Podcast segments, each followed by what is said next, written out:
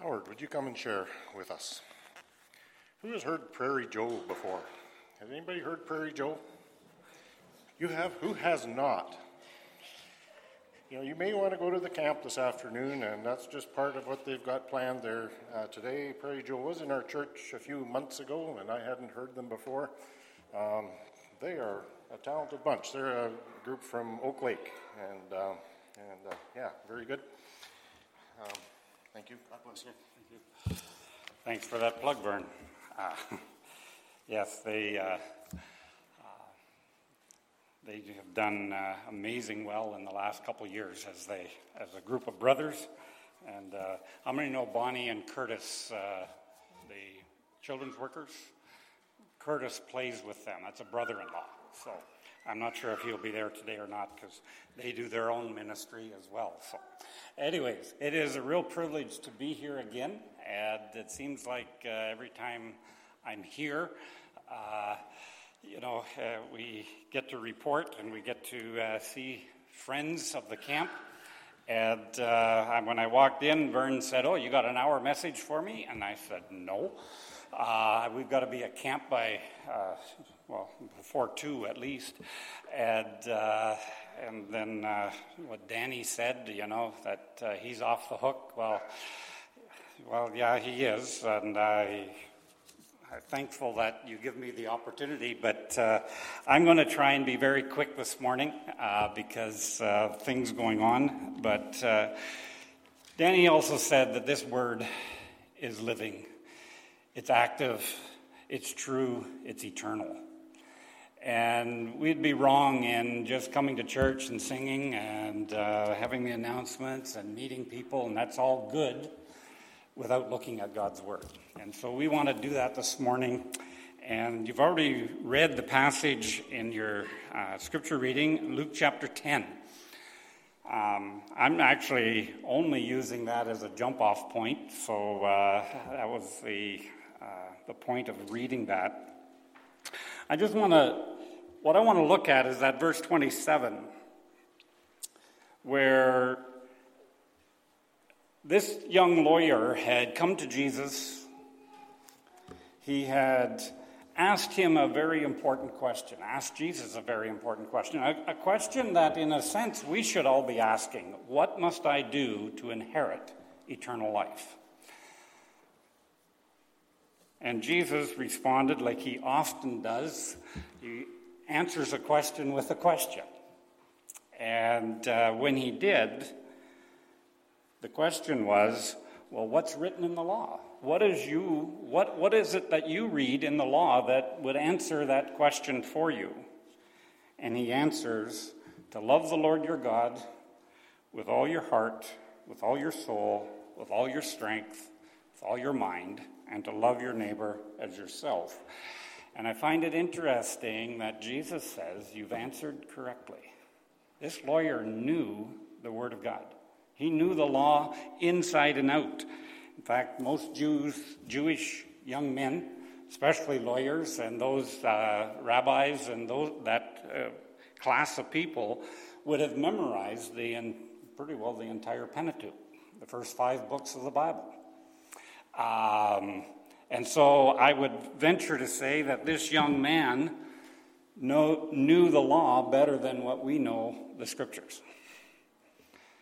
He could pinpoint a, a, a point or, or a, a place uh, and, and repeat it by memory. And can we?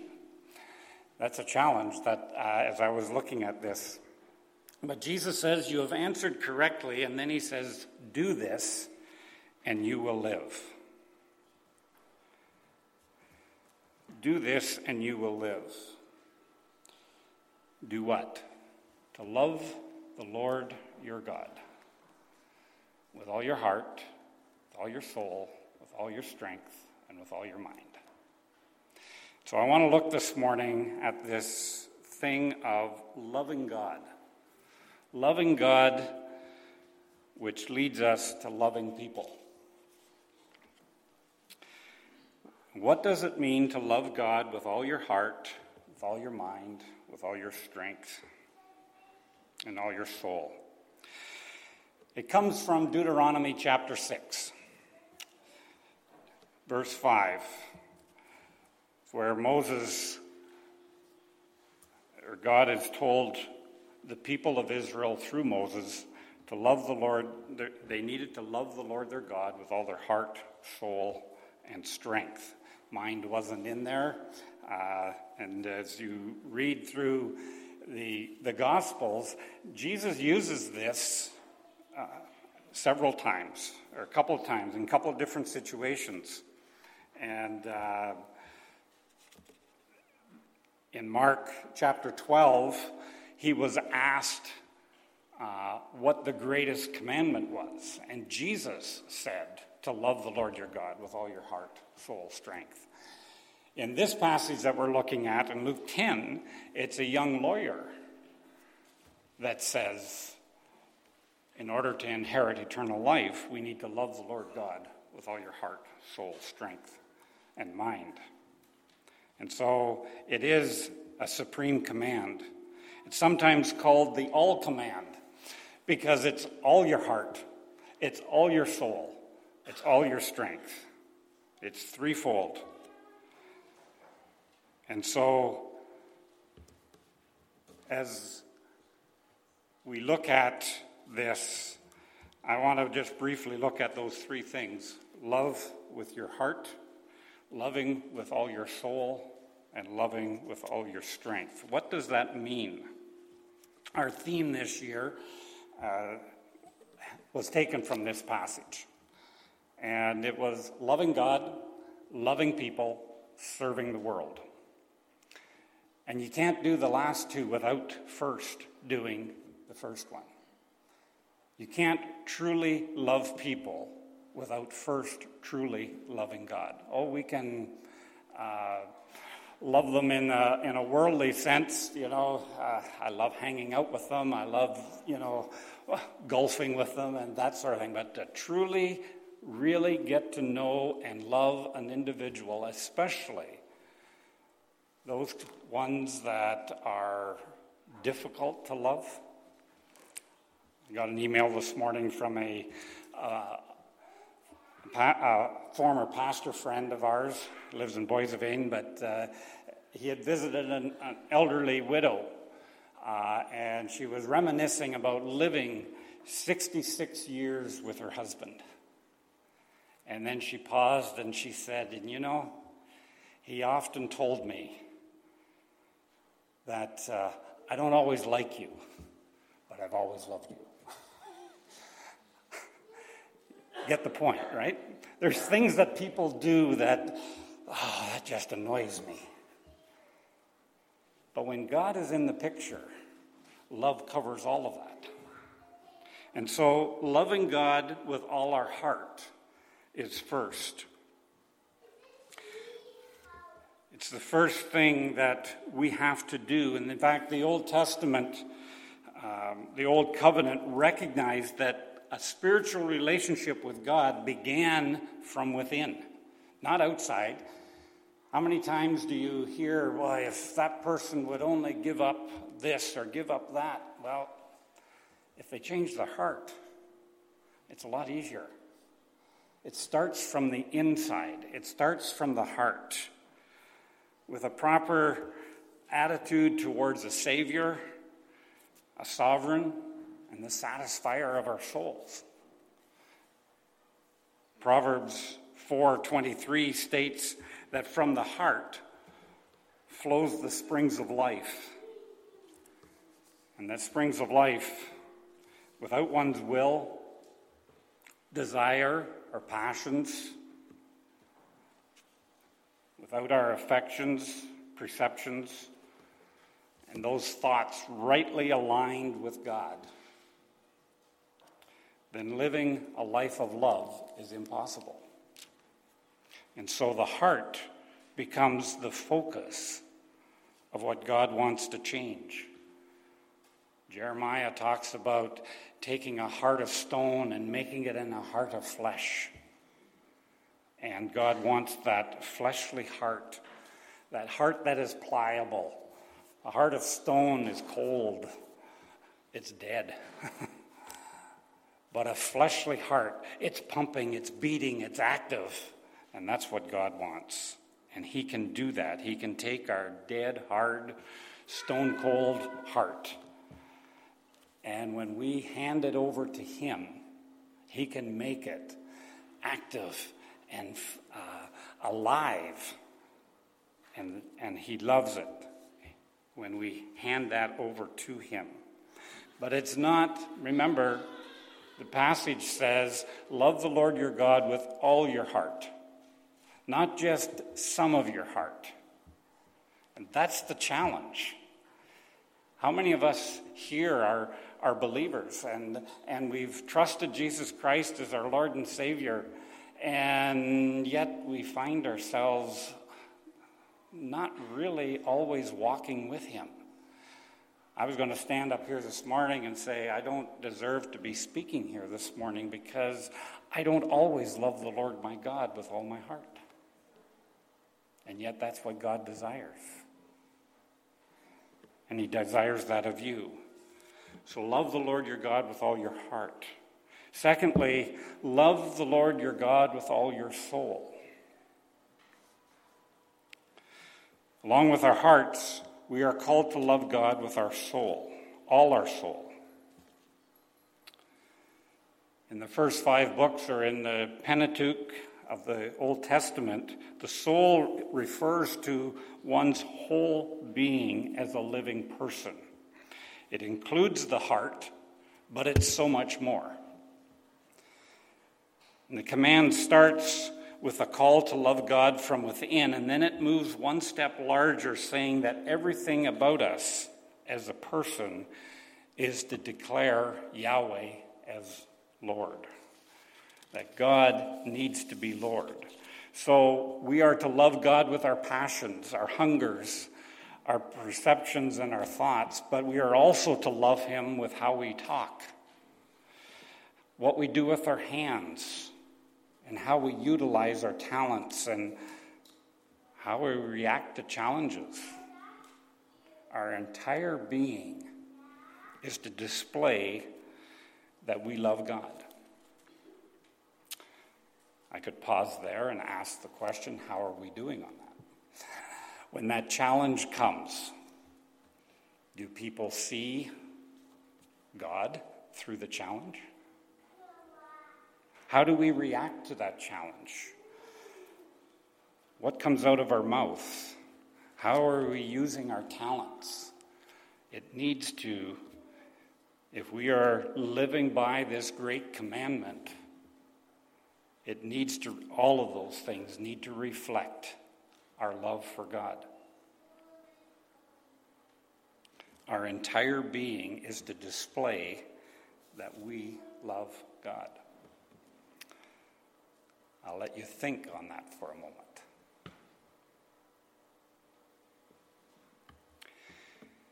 The third part of this great commandment was loving with all our might. The word translated might or strength in Deuteronomy 6, the original uh, passage from which this lawyer quoted and from which Jesus has quoted, uh, refers to, um, or usually function as, as the verb very. Okay, now you say, how do you get might with very? Just bear with me. Okay, uh, the noun version, okay, that was the adverb. The noun version, um, I just got to see here. Yeah, the noun version, um, and only occurs in Deuteronomy and only one other place, which itself uh, is uh, just an echo of our passage. And I find this interesting. In 2, 2 Kings 23 25, King Josiah, who knows who King Josiah was? Anybody? Okay. 12 years old, he was, uh, eight years old, sorry. At eight years old, he was asked to be king. Can you imagine? How many uh, eight, ten year olds have we got here? How many of them would you like to be king? right, okay. Uh, but in, uh, in 2 Kings 23 25, we are told that King Josiah turned to Yahweh with all his heart, with all his soul, and with all his might. The only, only king that's ever said that of in the Old Testament. Young kid. Turned his heart, his soul, and his mind, everything, to God. And if you read the story of King Josiah, he turned the nation of Israel around. Oh, he had issues. but I find it interesting uh, that the scriptures make this point about him. He turned to Yahweh. No other king before or after, it says, did like Josiah. So it tells me that it's not easy. It's not easy turning our life over to God. Back to the definition, the word translated might and strength.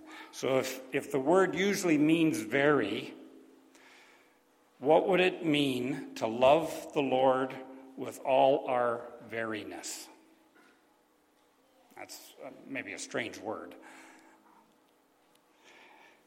Well, the Greek translates veriness as power. The Aramaic translation is wealth. So if you put it all together, what it's saying is that we are to love the Lord our God with the very power and wealth that He's given us, with everything. That means that it's not only our physical muscle, what we can do with our hands and, and so on, but, the, but with everything that we have available to us has to honor God. That includes our spouse, our children, our home, even our pets, maybe our wardrobe, how we dress, the tools that we use. Do we use them for God's glory? We say our cell phones and our movies that we watch and the music we listen to, everything. Our time, even our crops. Whatever, our whatever. Fill in the blank. That's what when it the when Moses was saying, Love the Lord your God with all your might Okay? So we started with our heart, that's within. Our soul is everything else about us, including our heart. But now this is just everything. And that's what God calls us to do to love the Lord our God with all our heart, with all our soul, with all our strength.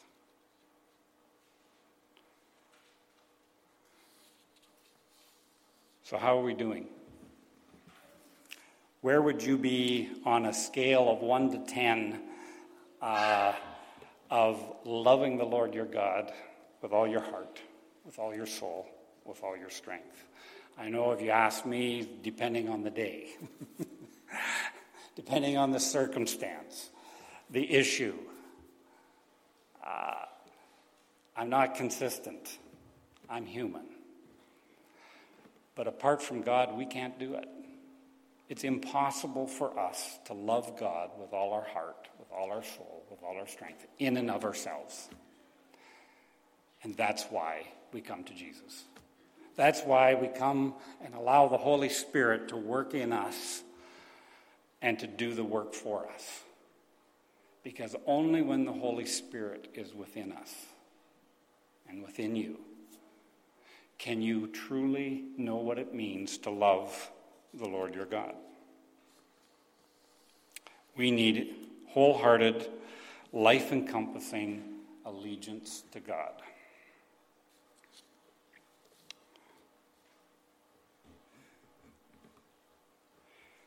It needs to be community impacting, exclusive commitment. And this God that we want to do that to, He is our God.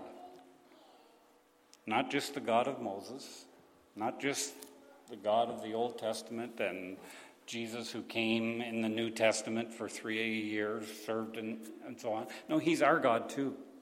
And He doesn't change. Danny said earlier this, in the service that He is eternal. Life uh, begins and ends with Him. And there is no ending because He is eternal. And this young ruler, or this young lawyer, says, What must I do to inherit eternal life? I, I, look at that and I say, What must I do to inherit God's life? God's the only one that's eternal. And in the wages of sin is death, but the gift of God is eternal life. It's God's life. The gift of God is God's life in me. And this young ruler is asking Jesus, What must I do to inherit God's life in me? God's favor on my life? And he answers his own question by saying, to love the Lord your God with all your heart, soul, and strength. I want to close by reading something that uh, our assistant director Chelsea had uh, had read to our staff um, on this theme. This is just an excerpt, but I thought uh, what a great way to close and have some some thoughts for you to ponder. So, what does it look like to love God? Here are some thoughts I've had. This is her speaking. To love God with all your heart, that is, our passions, desires, and love. To love God with all your soul, that's with our being, our identity, our worship. To love God with all your strength, that's your time, your energy, and your talents. And to love God with all your mind, that's your thoughts, your focus, your dreams. So let's do an evaluation of ourselves. What are your passions, desires? What do you love? Who are you? What is your identity? What do you worship? How do you worship? Where do you spend your time? What do you use your energy for? Where are you using your talents? What kinds of thoughts do you have throughout the day when you meet people, when you're at work, when you're at home? What do you focus on each day? What do you dream about? Those are hard questions. And if you feel like you know the answers to them already, I challenge you to take those questions and spend time with God. Ask Him what He sees in your heart, what He sees in your soul, your strength, and your mind. As Christians, not just camp staff, we are called to love God and to love Him with all our heart, with all our soul, with all our strength, with all our mind. If you put God first and love God with all your heart, soul, strength, and mind, you can be sure that God will be praised and you will be changed. She did that at our staff training, and I can honestly say that that penetrated. And I trust that it penetrates you and challenges you to say, I want to love God. And not just love Him, but love Him with everything I've got my heart, my soul, my strength, and my mind. Let's pray. Father God, That's a hard task you've called us to do, to love you with everything that we've got, that everything that we are. And yet, Father, it is something that you desire. And I trust that it becomes a desire of ours to love you wholeheartedly, without reservation. And Father, in doing so, it'll change our attitude towards people, towards serving the world, towards what you are doing in our lives. Because, Father, we will see that you are a loving Heavenly Father. You care deeply for us. And, Father, may we just have that burden, that passion, that desire to love you with everything that we've got. Amen.